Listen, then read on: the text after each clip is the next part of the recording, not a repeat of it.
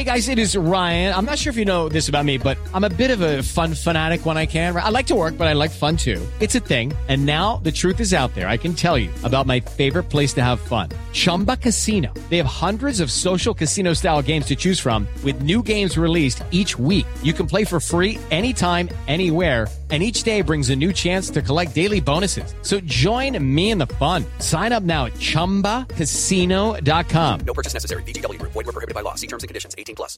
It is Ryan here, and I have a question for you. What do you do when you win?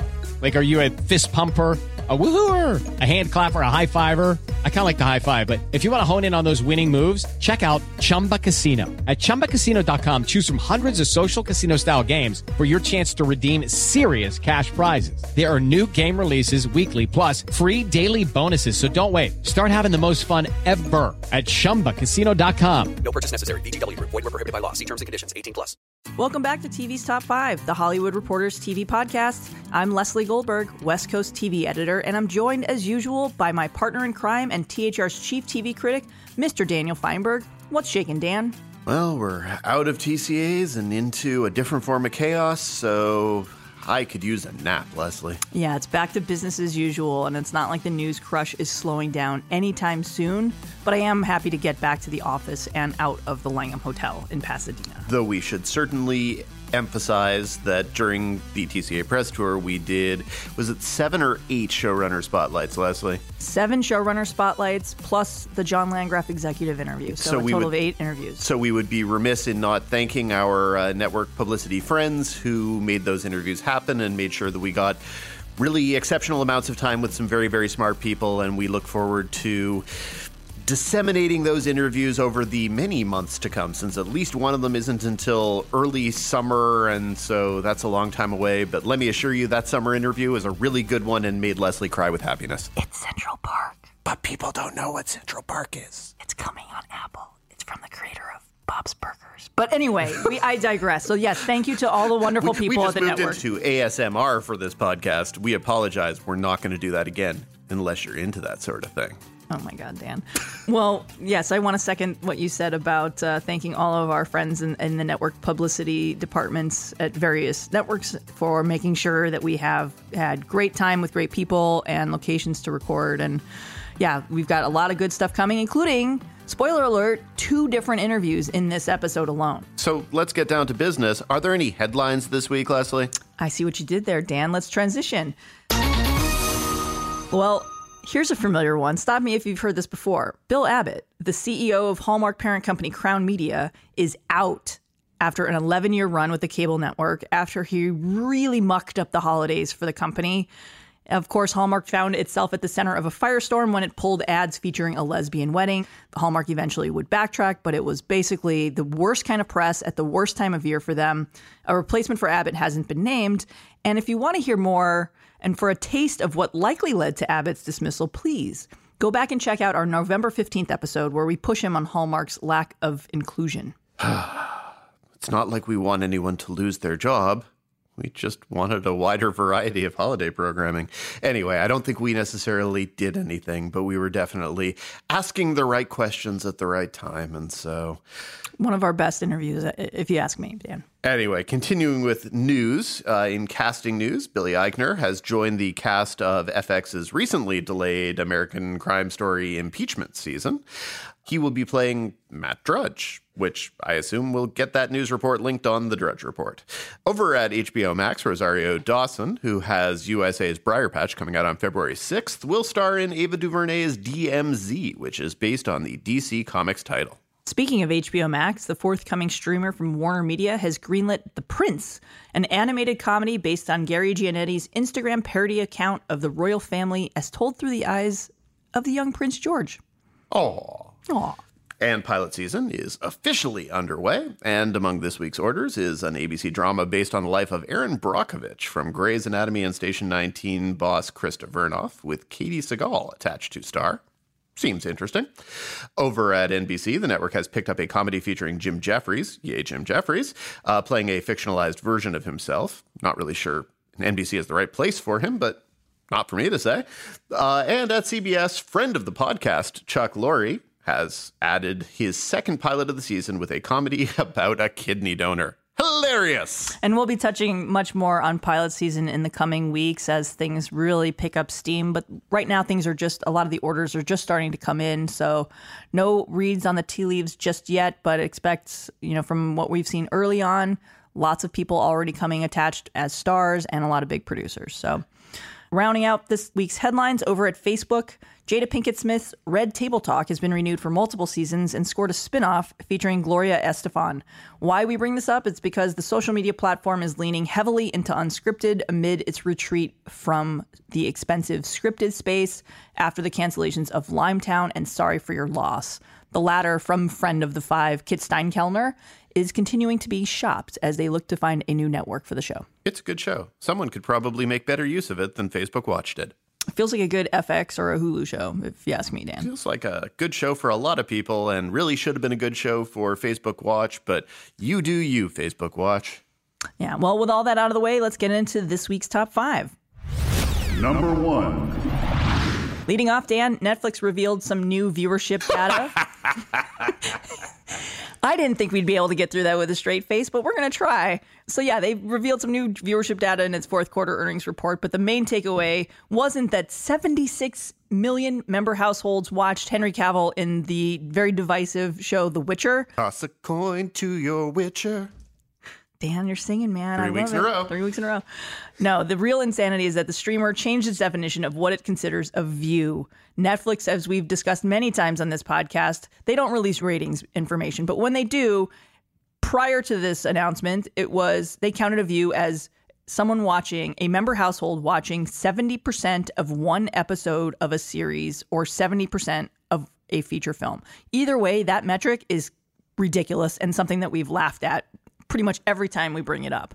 This time, now the streamer from here until eternity, or the next time they decide to make something up, the streamer will measure views with a quote unquote choose to watch. Like basically member households who choose to watch a given title, and they're counting as little as, wait for it, Dan, I'm here. two minutes. If you watch two minutes of one episode, it's a view. Two minutes. That's it. I I mean, basically Netflix is saying if that that is a, a period that's long enough to indicate that the choice to watch was intentional. Whether or not you watch a third minute and realize the show is shit or you didn't mean to, to put it on or autoplay, whatever it was, it doesn't matter. Dan, Dan, I have in my notes, and I think this really just kind of sums it up. Nothing makes sense and everything is bullshit. It's very silly and virtually meaningless. And I, I really do think it's Netflix attempting to say, ha ha ha, you wanted data, we'll give you data, and it will be so ridiculous that you'll be unable to report on it because it's so meaningless and you look like an idiot trying to justify it as news, and then we'll go back to being silent because silence is a better choice than reporting on ridiculous data. And, you know, it may work. I, mean, 76 million member households watched, quote unquote, Henry Cavill in The Witcher. And once again, I don't doubt for a single second that that show is a large hit for Netflix. I just don't know what it means. And I'm sure that whatever it means is not being in any way conveyed by the data they're giving. I mean, the, the first sentence of the script here uh, for this segment is Netflix revealed some new viewership data in its fourth quarter earnings report. And I think you could put almost every word in that sentence in quotes. Quotes, yeah. Netflix revealed some new Let- viewership to be clear, data. to be clear, I looked at the earnings report, and you know, we obviously anytime these things come out, you scan for the viewership numbers, and that becomes a story. But in this case, you know, we're looking, moving full full steam ahead. We see the numbers for The Witcher, we see the numbers for you, etc. And then my co- our colleague, um, amazing Rick Porter, who covers ratings here for THR, and I say ratings without the air quotes this time, he discovered that that this new metric, and I'm going to put metric in air quotes this time, was in a footnote. It was in a footnote of their release, Dan. A footnote. So Well, report on our big ratings, but by the way, it's not really the same thing that you think it is. But this was the same thing that they did uh, when they put out their 10 most popular whatever stuff uh, in the week between Christmas and New Year's, which as a result meant that we didn't discuss it on the podcast because otherwise we surely would have done this exact same segment then.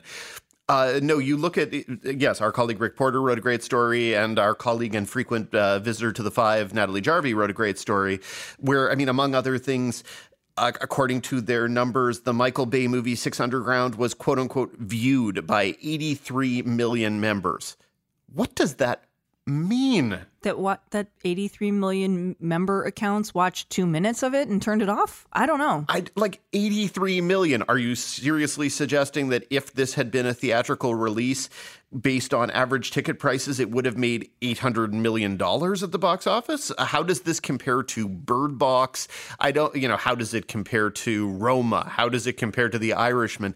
All this metric does, and they, they even said we're upfront about this part, is that it basically is going to uptick any number by about 35%. Only 35%? Honestly, it, it just makes every number It doesn't matter. It doesn't matter what we're talking about because all these numbers from Netflix are complete trash. they're they're they're fiction and so you know even the 5 minutes we've probably given this here is is a lot but yet we have to keep doing it and i return back to what i said at the beginning is if they keep giving us garbage numbers i think they assume that at a certain point we'll tune them out and then they won't need to give us any numbers anymore and that's a strategy I mean, it's also it's the same strategy. Like what they're revealing, it's basically like counting a YouTube view. It just it's not the same, especially when some of these programs come with the kind of price tags that they that they have. You know, when you're paying millions and millions of dollars to these creators and they're making expensive shows and and with huge huge casts. I mean, look, Henry Cavill's not a cheap actor to cast. The Witcher probably came with a very expensive price tag just for the rights to adapt the books. Sure, 76 million households watched two minutes of it. Yeah, sure. And so we've now given this non news more time than necessarily it required. And guess what? If Netflix announces quote unquote ratings, quote unquote data next week, we will most certainly report it as quote unquote news. and quote unquote garbage. well, I think moving on to our second topic here. Last week, we sat down with Better Call Saul creators Vince Gilligan and Peter Gould just minutes after it was announced that their AMC show had been renewed for a sixth and final season. Number two. In a TV's top five, first, we've decided to uh, split up the wide ranging conversation into two parts. Up first, Vince and Peter discuss how they decided this was the right time to end their Breaking Bad sequel and the pressure that they face following that show's acclaimed ending. It is basically spoiler free, maybe spoilers from last season or something. But in any case, it doesn't discuss the new season at all. So we're posting it now because it's actually news. And then the second part where we discuss the premiere and sort of where the fifth season is going. And where the guys go next after this, and if there will be more in this franchise. That will run after the Better Call Saul premiere, which is Sunday, February 23rd and Monday, February 24th. Thank you for joining us, Peter and Vince. Thank you for having us. We're at TCA, and you're fresh off of announcing that Better Call Saul would end with its sixth season to a room filled with reporters. Was it always a plan for, for season six? Can you talk about how you how you arrived at that decision? Lucky to get season one. Oh my god! Oh my god! Yeah, take it, man. Take it. Run with it. What do you think? Was it always six no, seasons? no, it was ne- it was never. I mean, I think in our wildest, well, I don't know. I mean, you know, Vince was always the optimistic one about this show because before I met Vince Gilligan, nothing good ever happened in show business in my life. Uh, so uh, Vince was Vince was optimistic about it. I was mostly hoping that there wouldn't be a mob, uh, you know, because we destroyed the legacy of Breaking Bad. I guess if you had asked me at the beginning, I would have said maybe three or four seasons, but we didn't understand what the show was at that point. And you know, fortunately, you know, I, it's it's always it's, it's a crapshoot, but I guess it's it's it's a and it's it's not taken for granted. It's successful enough that we can finish the story, which is really important. I, I that's in fact. I did not think six seasons, and I did not think one episode more than Breaking Bad. and it pisses me off that Peter's doing that. I remember Gotta just twist the knife. years ago on uh, actually on Breaking Bad, I was uh, schmoozing with Bryan Cranston in his trailer, and this was probably season two, and we just started talking about how great it would be for uh, to be able to tell, and it's what you what you had in mind, Vince, but to tell the whole story and have you know a row of uh, in those days it was a DVD or Blu-ray, just have the the spines and know that this is a story that began here, had a beginning, a middle, and an end in X number of episodes. And at that point, it really did seem like a dream. It didn't seem, I mean, we didn't know, especially with Breaking Bad, we didn't know season to season if we were coming back for quite a while. And the fact that we were able to do that is just awesome. But it does put a lot of pressure I will say the fact that I think it worked so well, the, the end of Breaking Bad worked so very well. I've kind of felt out of the shadow of Breaking Bad really for the last few seasons. But now that we're talking about ending, it's coming back a little bit. I'm thinking I'm thinking more about I, I try not to think about Breaking Bad because I really do think the show has to be completely as independent as it can be while taking place in the same universe. But now that we're talking about ends, Vince with Vince leading, Breaking Bad stuck the landing. And I think the biggest danger creatively is to say, oh, I did it that way before and it worked. So I should do it the same way again now. I mean, the worst sin, I think, creatively is to imitate yourself. So we're hopefully we'll find a new way to gonna go for accomplish the same ending? end. Is that- Yeah, we're going to do a shitty ending. That's right. But no, uh, well, what I'm hoping is that we'll find a new way to do of course you what we did on Breaking But you can't you just will. so you can't just start looking at that season and going, okay, we have to make sure the anti-penultimate episode is Ozymandias level quality because if it isn't, it's going to be a disaster. Yeah, we'll, we'll get we'll, we'll get Moira, Moira and Rian back, and we'll, be, we'll be Oh, solid. That would be awesome. Rian is, is a pretty busy guy. You may need to let him know now if you're going to. He is. I've heard rumors though. I- You know, I went to uh, film school with uh, Rian's editor slash producer Bob Ducsay, and every time I see Bob, I don't see Rian that often, but I do see Bob fairly often. I always say, "You think we can get him back out to the desert?" And I, I think he has a, I think he has a, a, a, a warm place in his heart for uh, for Al- the Albuquerque world. So He you is never awesome. know. Rian, you never know. I'm going to hope. Johnson's awesome. So Rian, come back, please. yeah. And how confident would you say you are right now that 13 episodes is going to be enough and that they're going to air as a block rather than that it's going to become 14 as two half seasons, as everyone seems to try to do these days? And where AMC, obviously, it's you guys are an important show, a signature show for AMC. But a lot of these networks try and they split up their final seasons and wanted it to air in multiple quarters. It helps Wall Street, et cetera, you know, and keeps you know the the crown jewel around for a while. That's a good question. Um, and by the way, let me make a prediction right now. I'm going to say this because Peter's Peter's too, too much of a gentleman and uh, and way too modest. I think this show is absolutely with, with under Peter's leadership going to stick the landing. It's going to be awesome, and the Hollywood Reporter and other wonderful journalistic outlets are going to be having articles about which which one had the better ending. Oh boy. Breaking Bad Oh, or Better boy. Call Saul, and I'll bet you we, I bet you folks are going to say Better Call Saul. I'm, I'm saying that right now. I'm, I'm saying it's going over the, the left field fence right now. That's what I'm saying. That's uh, it's it's. I, Good way to take the pressure off, Vince. Really I good. know. You know Really what? I didn't mean it to add pressure. I really. I really, because I, I cannot tell you how many people I run into, day in and day out, who say, "I really liked. I was a fan of Breaking Bad, but I got to tell you, Better Call Saul, I think I like it better." Wow. I mean, I hear that all the time. Wow. And it- and you know what? I thought it would. I thought I would hate it, but uh, it it really it makes me happy every time I hear it. It really does. And just to go back to the original question, uh, yeah, I think I think it's going to air as a one block of 13 episodes. An angel from on high whispered in my ear. Uh, the, uh, And I know that's it's the gonna- I know that's the plan, Well, but well, you- best laid Have- plans haven't and all. said you know, by the way? you know, though, it's it's. I- It, it there's there's so many things that go into these, and frankly, you know, we It's not always for Wall Street. Sometimes it's it's a wonderful boon to the filmmakers to give them more time to to. I mean, yes, I could understand the the quarterly thing and the Wall Street thing and all that, the, the stock price thing and all that, but it could be uh, often could be a wonderful boon to the to the to the folks making the show that they have more time to finish them.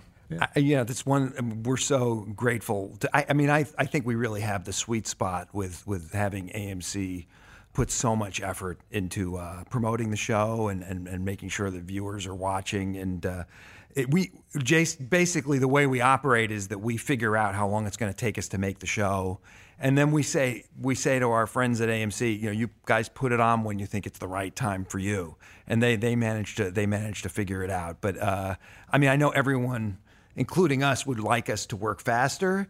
But that's Oh, yeah. uh, you know, it's, I it's- would we're, too. we're, do- we're doing we're doing our best. But that's also a comment on some of the bigger high profile shows that are airing in this peak TV climate where we're not we're almost like spoiled if we get a show that airs every year on cycle, you know, like, like Walking Dead, for example, is always October. Okay. You know, Yeah, but right, that's almost, you know, outside of a broadcast network, that that doesn't happen on cable and let alone streaming either.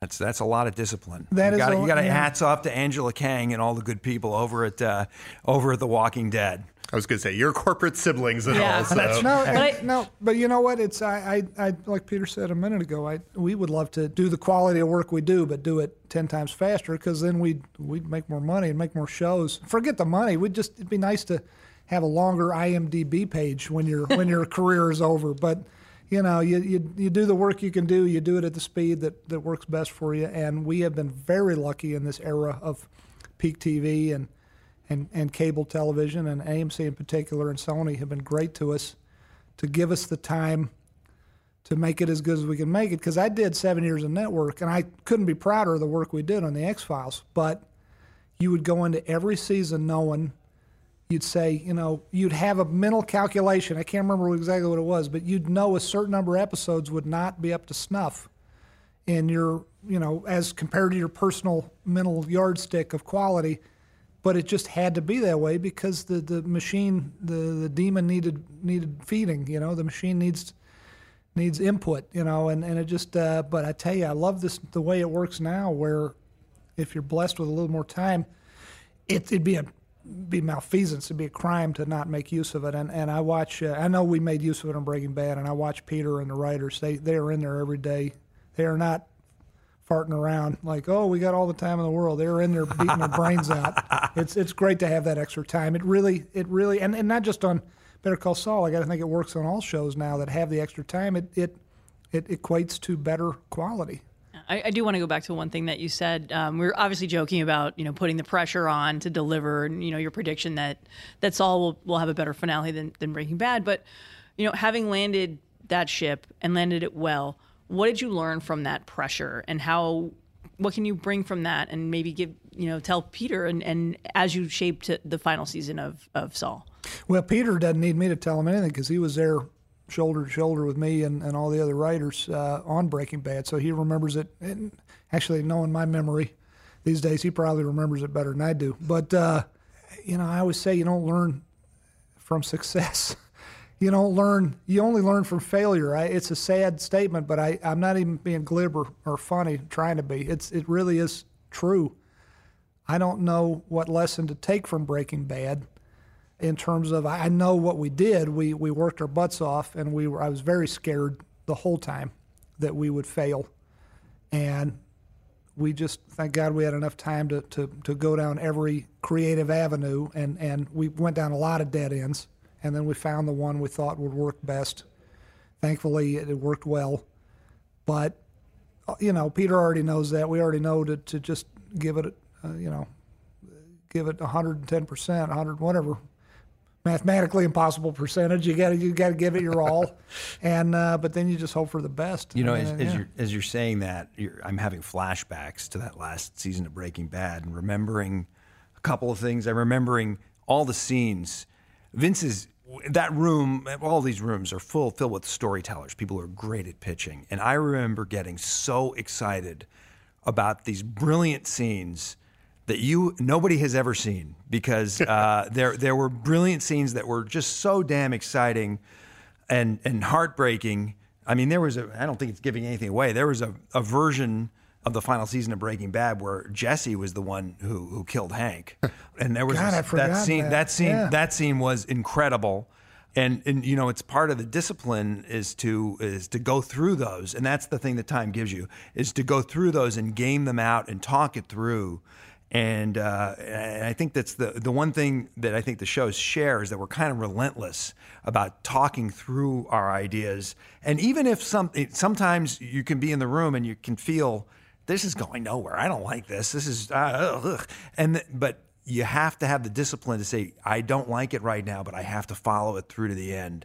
And I just also remember Vince literally banging his head against the wall saying, What if we didn't have that machine gun in the trunk? Yeah. Do you remember that? Oh, I did. I literally banged if- my head against If the wall. only we didn't have yeah. that machine gun in the trunk, all the things that we could do. And I, sometimes I feel that Breaking Bad is our machine gun in the trunk. Uh, you know, all the things that we could do with um, Jimmy McGill and Saul Goodman if we never had to meet up with Breaking Bad. If, if we could have had, if we could have uh, Saul Goodman meet Ted Beneke in the course Yeah. of Better Call Saul, but we know that they didn't meet because we know a breaking. So it's it's a um, there's it's a it's interesting because you do box yourself in, uh, and every decision you make excludes a billion possibilities, and it's uh, that's I guess that it's part of the fun of it. Actually, I love the weird way you put that. I, I thought this show was going to be easier to do. I might have said this at some in some other venue, but because we knew so much already about this character, I thought Better Call Saul would be easier to do. It turns out it's exponentially harder because of what Peter just said. You don't, you know, as much as I'd like to see uh, Saul Goodman suddenly with a peg leg and an eye patch, you can't do that because he wasn't that way on, on, on Breaking Bad. You know, it, it you can't. It's true. It, you are boxed in in ways that you didn't I didn't think about, and it makes the show harder to create. But uh, yeah, my hats off to you, man. It's been because I remember, you know, some of the early seasons being in there thinking, "Oh, wouldn't it be fun to do this?" Oh, wait, no, we can't. That's not part of the canon. That's not part of the pre-existing story. We can't. We can't go that way. Unfortunately, we have a lot of smart people in the office who remember everything. In fact, uh, Ariel Levine, who is our, our writer's assistant uh, for a couple of seasons and is now going to be a um, going to be a staff writer in the new season, she has a habit every year before the season starts. She rewatches all of Breaking Bad and all of Better Call Saul. Oh my God, she and does? so she has Wow. it. She has it all at her fingertips. But she also is the best chess player in the uh, She in, is the in best o- chess in the office. Those minds are really invaluable. Thank you to Vincent Peter. The second part of this interview will run in our February 28th episode following the Better Call Saul premiere on February 23rd and February 24th. Number three. Up third, you know, look, there's been a, a crazy crush of news to start the year, and what better time than for a mailbag segment? The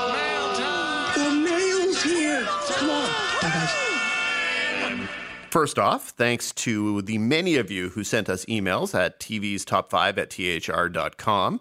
Uh, we got a lot of mailbag submissions this week, and we may split them out over this week and possibly next week. So we really appreciate it. And also, you can just send us emails. We don't need to necessarily beg you on Twitter. We're happy to hear from you. Our first question comes from friend of the five, Kate, who asks why Dick Wolf's original Law and Order series won't stream in its entirety on Peacock, and why spin-off Trial by Jury and friend of the five uh, fan and favorite Kate is the only person who would want to know about Trial by Jury isn't included in the nine-figure library deal. You know, make no mistake, I did get a lot of tweets asking why Trial by Jury wasn't part of of the six show deal that uh, Peacock signed with Dick Wolf for three different Law and Order shows and all three Chicago's or the three major Chicago's. But as for the why the entirety of the flagship isn't there, you know, that's a great question. I don't necessarily have an answer other than what I presume to be other deals and arrangements with streamers, including Hulu and Amazon. That's a huge property. As for Trial by Jury, one of the things that I reported, you know, um, late last year when Dick Wolf took this his entire streaming library out for sale was this is kind of a, a law, kind of the law of diminishing returns, meaning you when you've got hundreds and hundreds, and I think you know the deal for the six shows that they did, it, it's still over a thousand episodes or close to it. You know, at a certain point, that kind of a sizable library becomes something that you don't necessarily need all of, and Dick Wolf could make and his Wolf Entertainment could make considerably more by breaking it off. And Netflix at some point is going to lose, you know, a lot of its shows as, as some of these studios take back their their content for their own streaming platforms. So expect to- to see some of these other offshoots get deals across the streaming landscape. So Trial by Jury, I could see going to a Hulu or an Amazon or a Netflix. You know, Peacock only wanted the the crown jewels of that lot, and I'm not trying to insult Trial by Jury or any of the other shows that weren't included there. Um, New York Undercover it wasn't part of that, and there continues to be talk about maybe that ABC failed pilot that didn't go anywhere, getting a new take and being packaged with the library at some other streamer. So yeah, it's basically a wait and see, and I think you know Peacock paid for what it what it wanted, and that's still a steep price tag. I'm told it's between 300 and 400 million dollars, and that's just for those six shows. And I, I would presume that in time, as those original Law and Order deals expire, the entire library will wind, wind up on Peacock eventually. So there you go. Um, up next, Justin has a question specifically for you, Dan.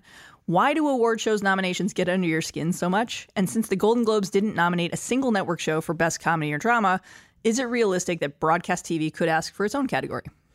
Well, first off, Justin, everything gets under my skin. I mean, yes, award show nominations do, but everything does. No, the, the Do- does the fact that the Red Sox cheated get under your skin, Dan? excuse me. it gets me, under mine. as of now, unverified by Major League Baseball. yeah, but Alex Cora has no career. That is true. So, therefore, mm. the Red Sox have done what needed to be done. Anyway, so to answer Justin's question, the answer really is that my favorite part of my job, or the part of my job that I feel like is most important, is the part where I can celebrate underwatched shows, where I can tell people if you haven't heard of Hulu's Ramy, watch Ramy. If you haven't heard of Succession, not so much a current problem, but a bit of a problem last summer, watch Succession. So I know what my level of visibility is. And I know that the Golden Globes have a higher level of visibility. I know that the Emmys have a higher level of visibility. So it upsets me when these platforms with levels of visibility that are greater than mine blunder that level of visibility. And it upsets me when the opportunity is missed to recognize things that, in my opinion, need more recognition. And so that's why I get annoyed. If award shows would start nominating all the right things constantly, I wouldn't be annoyed by them. I don't know I'd necessarily care anymore because annoyance is part of what makes me care. But yeah, that's that's the answer is that is that when I see things that aren't being recognized and things that are awful getting recognition instead, it gets on my nerve because it's a wasted opportunity to if you're claiming to recognize the best of things to direct people in the direction of the best of things. And that's also part of the reason why these nominations matter so much to these networks and streamers. And that's why they spend so much money campaigning to get the nominations and to get the wins because it helps things cut through. Exactly. The number of shows that could have been saved by getting the recognition that they deserved could have been extended, could have become more robust shows if they had gotten the recognition they deserved is myriad. And so that's where it frustrates me. As to Justin's other question, I- don't know. My my easier answer is that uh, if broadcast TV doesn't get more nominations, then broadcast TV should probably make better programming, uh, and they should take bigger swings, and they should make more effort to be more artistically viable. And instead, their goal is to be more mainstream. I don't think we've reached the point at which it's necessary to perform affirmative action on broadcast network dramas just because it might get a nomination for evil this year. You know, that's that's probably my feeling, but maybe in a couple more years if ratings for the Emmys continue to go down and it becomes, you know, the only way that we can save this show is by splitting out broadcast things, maybe it becomes a conversation. For now, I'm Yeah. not. Um, I do want to follow up on that one, Dan, with another question for you. You mentioned Evil as one of the big rookie shows this year.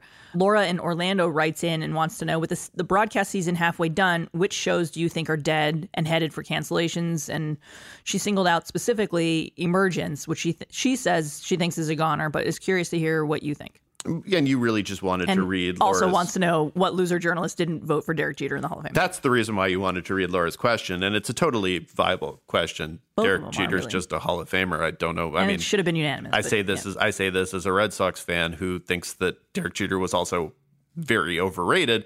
He can be overrated and still be completely and totally a first ballot Hall of Famer. So anyway, whoever that was, silly person. I don't know that I want to get into that this year because of kind of an important truth that we don't anymore understand what makes a show successful on broadcast television. And so, do the linear ratings for Emergence look cancelable? Yeah. Every linear rating for every show looks cancelable. Exactly. So I don't know what the numbers are on different ancillary platforms, and I would like to believe that a show like Emergence could find an audience. Also, I would add that I think probably there are some people who are out there waiting for a show like Emergence or a show like Evil, which has already been renewed, so not in the conversation, to end its season so that they can binge it, which is a really good way in 2020 to get a broadcast show canceled is to not watch it when it's actually airing in any form. So I have, you know, I do have concerns about Emergence because it's a show I, I like a lot. I have some concerns about Stumptown also because it's a show I like some. I have no concerns about Evil because it's a show that is doing just fine and, you know, has already been renewed. So Yeah, I also think for you know from my news point of point of view, I could see anything that's got some kind of strong buzz and a marketable star, where you've got Alison Tolman in, in Emergence and Cobie Smulders in Stumptown. I think you'll see a lot of these show these rookies like that that have gotten some cr- good critical uh, feedback coming back for a second season because you know who cares about the linear ratings because when you look at it what i'm also curious about is when you factor in foreign sales that helps the show continue on which obviously helped designated survivor live as long as it did but i think the bigger issue is that a lot of these shows these new shows are expensive to market and often are going to premiere with the same viewership that a show like Emergence did. So you've already paid to market it. You've already got a big recognizable star. You've already got some good critical goodwill going for it. I think you're going to see a lot of networks ex- um, showing their patience with a lot of these shows and other things that the, the shows that, that are getting critically panned and what's that? What was it? Outmatched on Fox. Excuse the, me. The Jason I, Biggs comedy. I listened to a commercial on my radio this morning driving into work where they said critics say it's their new favorite comedy. I have no idea who those critics are I'm are. not sure, but like the ones that you know that are are are total dogs, those will be the ones that are going to be replaced quickly. Rounding up the mailbag segment, Greg emails and wants to know, Dan, if there was any movie at Sundance this year that you could see, what would it be? Greg can count as a friend of the five also, because he's my friend and former boss. If I could see one, I assume Greg wants to know narrative because, you know, lots of docs, and I'd probably be happy to see all of them. The answer is probably Benh Zeitlin's uh, Wendy. Uh, he is the director of Beasts of the Southern Wild, and one of my favorite Sundance experiences ever, honestly, was running out of a blizzard in Park City into a theater, knowing very, very little about Beasts of the Southern Wild, and in that moment just being caught up in its very unique world. And that's one of the things that you can do at Sundance is have those kind of get caught up in the world without knowing anything about it experiences. And so Wendy, which is kind of a take it looks like on Peter Pan, looks very interesting to me and inevitably disappointing, but I want to see it anyway. Um, is there any good TV stuff premiering at Sundance? There's a lot of good TV stuff. There's definitely a lot of TV stuff. Certainly, the thing that has gotten the most publicity already is Hulu's four hour Hillary Clinton documentary. You should definitely read our colleague Lacey Rose's fantastic interview with Hillary Clinton, which has been getting passed around and lots of buzz. Uh, over at thr.com. Over at thr.com. Uh, I think definitely that will be a conversation starter. There are a lot of interesting kind of episodic things that are getting play there. There's, for example, Love Fraud, which is on Showtime. It's it's pretty good. Uh, there's McMillions from HBO. It's a lot of fun. It's kind of a a true crime heisty thing that will be premiering in February, so it's pretty nearby.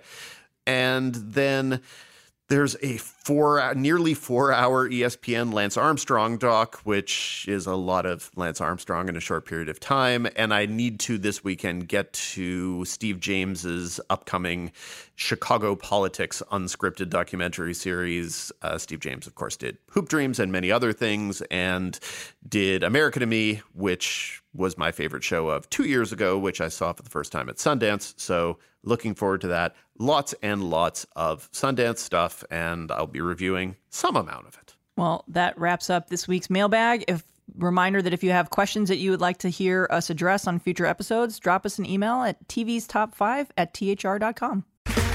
Okay, round two. Name something that's not boring. A laundry? Ooh, a book club. Computer solitaire, huh? Ah, oh, sorry, we were looking for Chumba Casino. That's right. ChumbaCasino.com has over 100 casino style games. Join today and play for free for your chance to redeem some serious prizes. ChumbaCasino.com. No purchase necessary. Full prohibited by law. 18 plus terms and conditions apply. See website for details. Lucky Land Casino asking people what's the weirdest place you've gotten lucky? Lucky? In line at the deli, I guess? Aha, in my dentist's office. More than once, actually. Do I have to say? Yes, you do. In the car before my kids' PTA meeting. Really? Yes. Excuse me, what's the weirdest place you've gotten lucky? I never win and tell. Well, there you have it. You can get lucky anywhere playing at LuckyLandSlots.com. Play for free right now. Are you feeling lucky? No purchase necessary. Void where prohibited by law. 18 plus. Terms and conditions apply. See website for details. Number four. Up next is our showrunner spotlight segment. Our guest this week is one of the most acclaimed novelists of his generation. He's the author of The Mysteries of Pittsburgh, Wonder Boys, The Yiddish Policemen's Union, and the Pulitzer Prize winning The Amazing Adventures of Cavalier and Clay. His recent push into TV has included Netflix's Unbelievable and now CBS All Access's Star Trek Picard. We're excited to be joined this week by Michael Chabon. Thank you so much for joining us on the podcast. We appreciate it. Thank you. I'm very happy to be here. So the premiere features this long list of people with story by credit, with writing by credit, coming from the more solitary and autocratic background of being a novelist. You know, how alien is the TV process to you, and what would you say your level of acclamation is at this point? Well, you know, I mean, there's no question. I became a writer because as a kid, I was the kind of kid who liked to play by himself. You know, I liked to play. I was a, an only child till I was about five and a half, and I liked to play with my toys in my room and to be able to just sit in your room and invent things and make up worlds and make up characters was something that I enjoyed doing before I ever knew it was something that you could, you know, try to make a living at. So that is where I come from. But, you know, I had this sort of gradual introduction and it was all really all of this is through the agency of Akiva Goldsman because he brought me in first. He he created a series of writers' rooms for features, trying to create shared film universes for various pieces of IP. And so I, he brought me in first to work in this Hasbro toy room with all of these amazing screenwriters, um, people whose you know work I loved. Somebody like Brian K. Vaughan, for example, whose comics work I love so much. And Why you the Last Man is one of my favorites Oh, too. God, he, I mean, he's a genius, and he actually has a connection to uh, Amazing Adventures of Cavalier and Clay. He wrote a series of comics based on sort of the DNA of that book. So, you know, to be in that room, to be just and all these incredible imaginations and wits and so on, just coming up with stories, I loved it. And then a couple years later, he invited me to do it again with a different piece of IP, the Ologies books, and it was again, I just loved every minute of it. So I started to understand like this is kind of fun to sort of collaboratively create worlds, to collaboratively come up with plots and stories and characters. I, I really enjoyed it. If you're doing it with smart people with great imaginations and great storytelling skills, it's really fun. And that it was in that second room that Akiva took me aside and he had become involved with Discovery at that point. And he said, you know, we're going to do a series of short films to run between the first and second seasons of of Discovery. Would you be interested? He knew I was a big Star Trek fan. He said, "Would you want to write one of them?" And I said, "Yes," immediately. And that was the the entry point for me. But so I'd already had a taste of how fun it could be to be in that collaborative room environment. Um, and that just, you know, it's a new, it is a new thing to me. But I took to it right away. And th- once again, we reproduced the the conditions in that I was with Akiva and Alex and Kirsten Beyer. Like the four of us were the nucleus initially of generating what became Star Trek Picard. And they're just so creative. They're so inventive. They're so fun to work with. We all worked well together. So, you know, I learned something about myself that there's another way of working that I could really enjoy. Now it goes up to a whole nother when you're actually on set and there are hundreds of people there, like that kind of collaboration. You've got all the department heads and all the people that work for them and all the various crew members, and you're all collaborating in this very almost mechanical way that involves tools and wires and cables and light bulbs and that kind of very physical kind of collaboration again was a whole new thing for me but I, I loved it It's it's very much the opposite of writing it by yourself. completely and it's good to you know i'm i'm 55 years old it's really good to learn new things about it to make discoveries to find out after all these years i could actually do creative work imaginative work storytelling in a completely different way than i've ever done it before and enjoy it It, it strikes me that a lot of kind of what drives novelists to Hollywood, as it were, is having their novels screwed up by Hollywood. Do you think that if, for example, Wonder Boys hadn't been a really, really good movie, that you might have 10 years earlier felt the need to make this shift yourself? Um, well, no, I've actually been trying to write for TV for a long time now, and, and in fact, kind of in, just at the almost predating the sort of current peak TV moment. Um, I um, started pitching ideas for TV shows in the late '90s and didn't get anywhere with that. But actually, I pitched my novel Telegraph Avenue that came out in 2012. That began its life as a pitch for a TV series that didn't go anywhere. So I've been, try- I, you know, I got interested in TV as soon as it started to seem that people were like on HBO and the earliest shows. Like as soon as it started seeming like, oh, you you could move away from the episodic model, and what moving away from the episodic model allows you to do is to create characters in a way much more analogous to the way you do it when you're writing fiction to let the characters accrue and build and change over time in a way that they had generally speaking.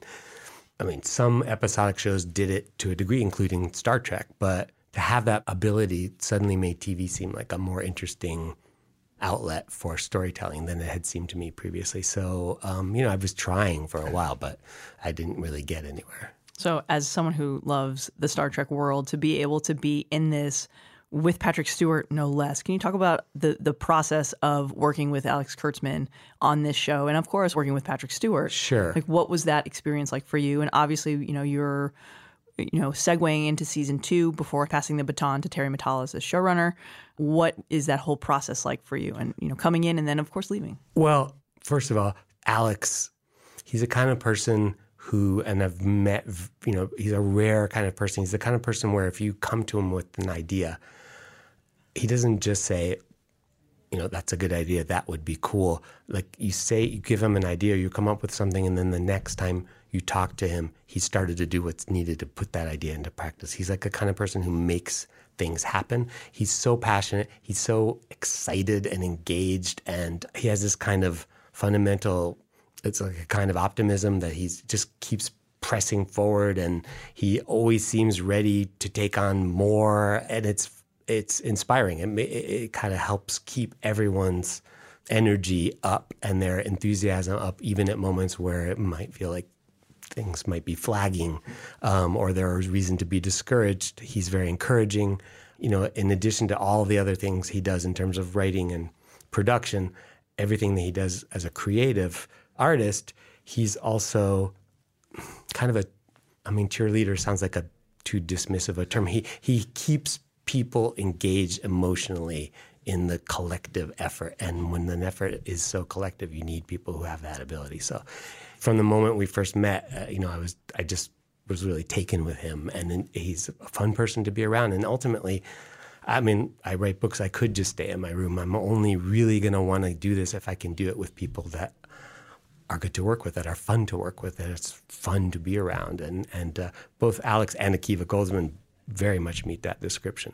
Uh, meeting Patrick, working with Patrick, I mean, when you first meet him, when you first sit down with him, it's quite easy to be somewhat intimidated. You know, he's a he's a knight of the realm. He's Sir Patrick Stewart. He's this one of the greatest British actors of of his or any generation.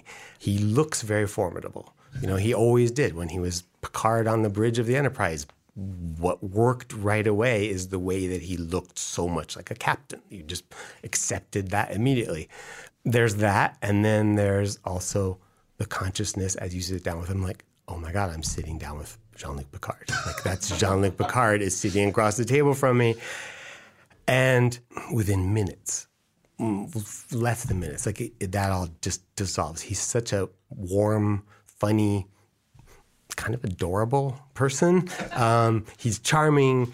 Uh, he's curious about. He asks you questions. He asks questions of everyone sitting around the table. He remembers things the next time you saw him that you that was things that were going on in your life. Like he's he's he's engaged with the people around him in a very warm, interested way, and uh, that just made it very easy to kind of get over all of that initial sort of the double flutter of meeting this great actor and Captain Picard all at the same time.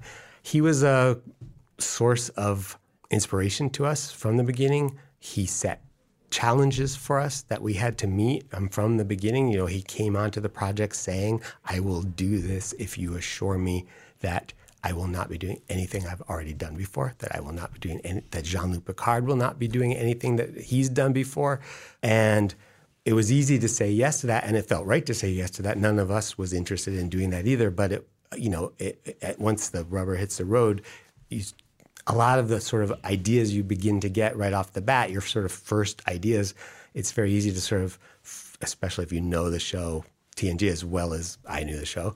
Um, it's very easy to sort of fall into like, well, you could do this or we could do that and the other thing, and and so to have that challenge from the first, like, no, we have to do something new. Let's move into, let's put that idea aside and look for the next idea. Um, that was a really useful, creative uh, tool for us. And then constantly throughout the production of the series, he's the ultimate arbiter of Jean-Luc Picard. He knows the character better than anyone else. And so I at first I had this somewhat sobering experience in the earliest days of, of sitting down with him, going through the, the pages, going through the sides for that day, let's say, and having him say, I don't think Picard would say that, or I don't think he would say it like that. You know, and at, at first, maybe I felt like, oh, I messed up or I got something wrong or whatever. But actually, uh, very quickly, I started to look forward to that, like, and to rely on it and to hope that it's because we, we take chances dramatically. We take chances with the character of Picard through the, throughout the course of the season, and to, you know, you to just as much as it might feel like, oh, sorry, I messed up when he says, I don't think Picard would say that, when he would say the opposite. If he said, like, I like this or this is good, then, you know, that has all the more weight because you know he's not just blowing sunshine up your ass and he's going to tell you whether it's working or not. So, um, you know, I, and we were able, I think we were encouraged to push the character into confronting things about himself than we would have been if Patrick had taken a more like, you know, whatever, I'm just going to play the role and I'll say the words that you write. And, you know, it, it was incredibly useful. I'm very excited that Cavalier and Clay is sort of set up now in a mini series form. I'm curious what the sort of bumps in the road have been like over the years and and why you think that sort of TV is ready at this moment to actually finally get that book right. Well, you know, I, I worked on the attempt to make it as a feature um, at Paramount, and I worked on the, that script for almost five years. And we got beyond close. So we actually thought it was happening. Uh, I, we all thought it was greenlit, you know, to the degree that the production designer that they hired had taken his kids out of school here in LA and enrolled them in school in London because they were going to shoot the interiors in London. You know, it was happening and then suddenly it wasn't happening. So that was a painful experience. Hmm. It's probably one of the most painful creative or professional experiences I've ever had. It was really disappointing. In hindsight, okay, well, the truth is, I think that was a good script. I think that script was the best I could do to take a big, huge novel that spans 15 years or 17 years um, and condense it and compress it and to find ways of telling, find a sort of a whole new way of telling this story that could be done in two hours, two hours and 15 minutes, something like that. But inevitably, there was a lot lost. I, we had to sacrifice a lot and just not even bother with a lot of the book because there just wasn't room for it. So, I mean, it's to me, it's quite obvious.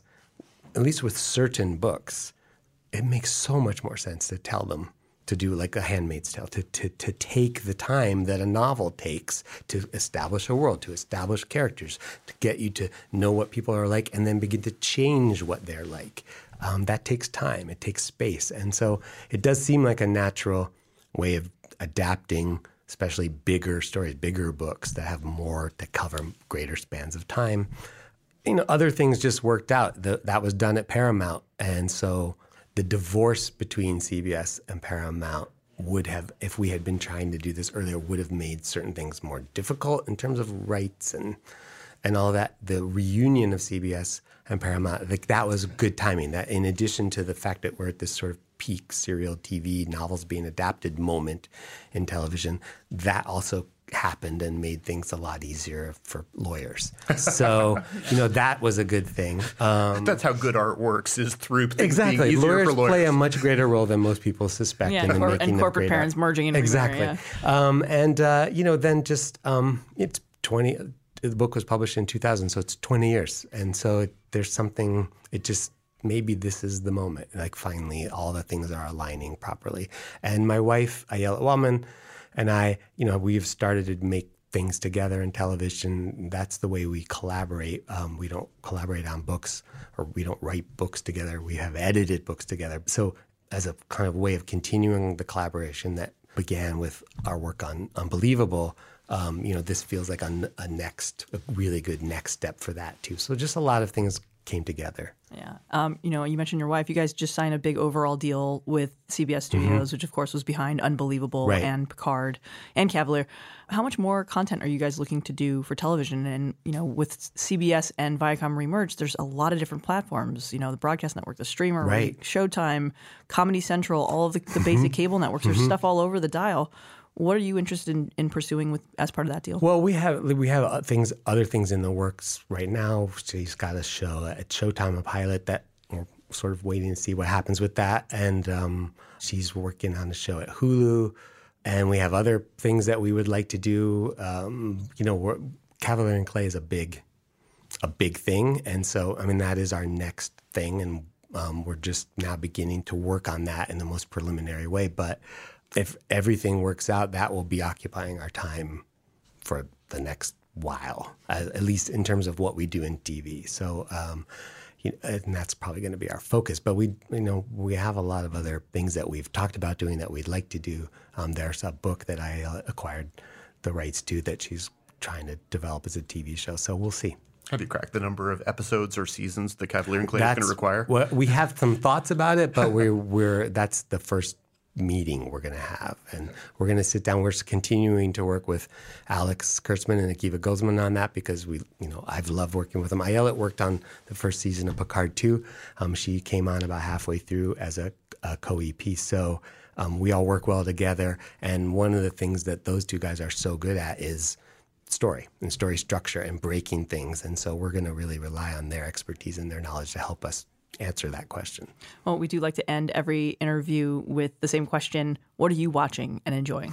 Let's see. Well, we just kind of came to the end of a bunch of shows I was enjoying. Uh, if we're talking about TV, The Crown, the latest season of The Crown, which I loved and which featured our beloved Harry Treadaway um, in a fun part on that. And uh, uh, The Mandalorian, I quite enjoyed. I mean, who doesn't love Baby Yoda?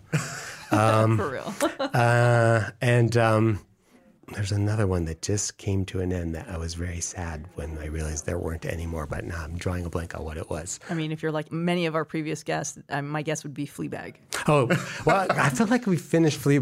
We got on the Fleabag train pretty early, and then the, so the latest season, as soon as it was available, we we ate the entire thing all at once, like the giant cake that it is. Um, but yeah, oh my god, that show's incredible. I loved Watchmen. I loved Watchmen so much. tremendous. Um, that doesn't need me to shout out to it, but but still, yeah, that that one just ended. So that was um, right now. I think we're. I feel like there's a little bit of a trough that we're waiting for things to start. But I've been hearing about this new Dracula, the Moffat, um, Mark Gatiss Dracula. I haven't watched it, but people keep It's saying fun. it's It's, fun. it's like Hammer horror in TV series. I form. love that stuff. So, and I like what they've done before. I love their Sherlock. So I'm I'm excited to watch that. Excellent. Well, thank you so much for My joining pleasure. us today. Thank Thanks, you. Michael. Thanks a lot. Star Trek Picard premiered January 23rd with new episodes launching Fridays on CBS All Access. Number five. As usual, we wrap things up with the Critics Corner. Dan, this week it's mostly a lot of returning shows and a couple of fa- big farewells. Aidy Bryant Hulu comedy Shrill returns for its second season. The new season of Riverdale's older streaming cousin, Chilling Adventures of Sabrina, uh, returns on Netflix. And Ashton Kutcher comedy The Ranch, the CW's Arrow, and NBC's beloved Good Place all say farewell um, on Netflix, CW, and NBC, respectively. And then you've got the new season of Daniel Radcliffe and Steve Buscemi anthology Miracle Workers on TBS. What you got? Exhaustion is what I have. um, well, let's see. So I guess probably the the thing we want to talk about from this group is, of course, the ranch. Said no one. Oh, well. Sorry. Rest in peace to the ranch. Uh, you are a thing that existed. Uh, Arrow, I am currently pretty far behind on Arrow. I will eventually finish it. Uh, but it's a show that, if you look at how the CW is currently constituted, is pretty hugely influential. I, I mean, basically, kicked off the entire DC universe yes, on the, that the, network. the network at this point has been built in the likeness of Arrow, which is pretty remarkable. But really and truly, The Good Place is the best of these shows, and I look forward to seeing the finale, which we have not seen, because it's just one of those truly unique and special broadcast shows. And for much of its running time, it's been the best show of any kind on broadcast. And I hope that it is shown off in good form, and I look forward to seeing the ending of that. And the new season of Miracle Workers is cute. If you if you liked the first season, it's it's very different. It's an anthology, and so this one is set in the Middle Ages and features the same cast in different roles. And if you like Simon Rich's quirky sense of humor, uh, which I find very charming, it's a very low pressure show to to watch, and probably a show honestly best suited for semi background binging. It's it's a really great cast, I should say. It's a it's a wonderful cast, and it's I think Simon Rich is extremely talented and extremely funny. I don't necessarily always care about the quote unquote story he's telling, but I like his perspective, his worldview, and the thing he does with actors. And so, you know, it's a, a lightly pleasant show. It's never one that I'm going to tell people should be the first thing on their queue, but it's definitely a thing to watch. Well, that feels like a good place to wrap things up. Thank you for listening to TV's Top 5, the Hollywood Reporters TV podcast. We'll be back next week when we'll be joined by Bojack Horseman creator Raphael Bob Waksberg. Until then, be sure to subscribe on all of your various podcasting platforms.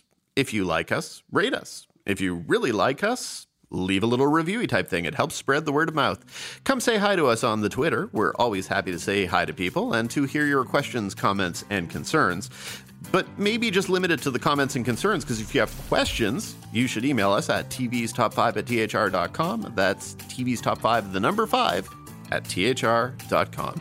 Until next week, Lesley. Until next week, Dan.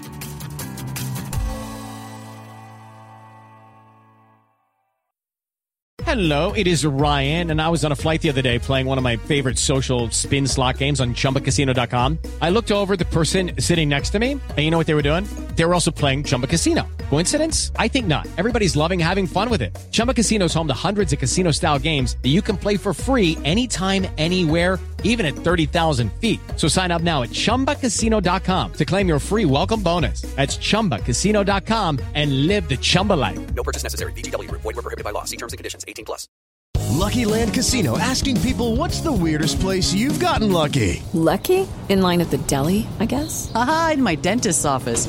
More than once, actually. Do I have to say? Yes, you do. In the car before my kids' PTA meeting. Really? Yes. Excuse me, what's the weirdest place you've gotten lucky? I never win and tell. Well, there you have it. You can get lucky anywhere playing at LuckyLandSlots.com. Play for free right now. Are you feeling lucky? No purchase necessary. Void where prohibited by law. 18 plus. Terms and conditions apply. See website for details.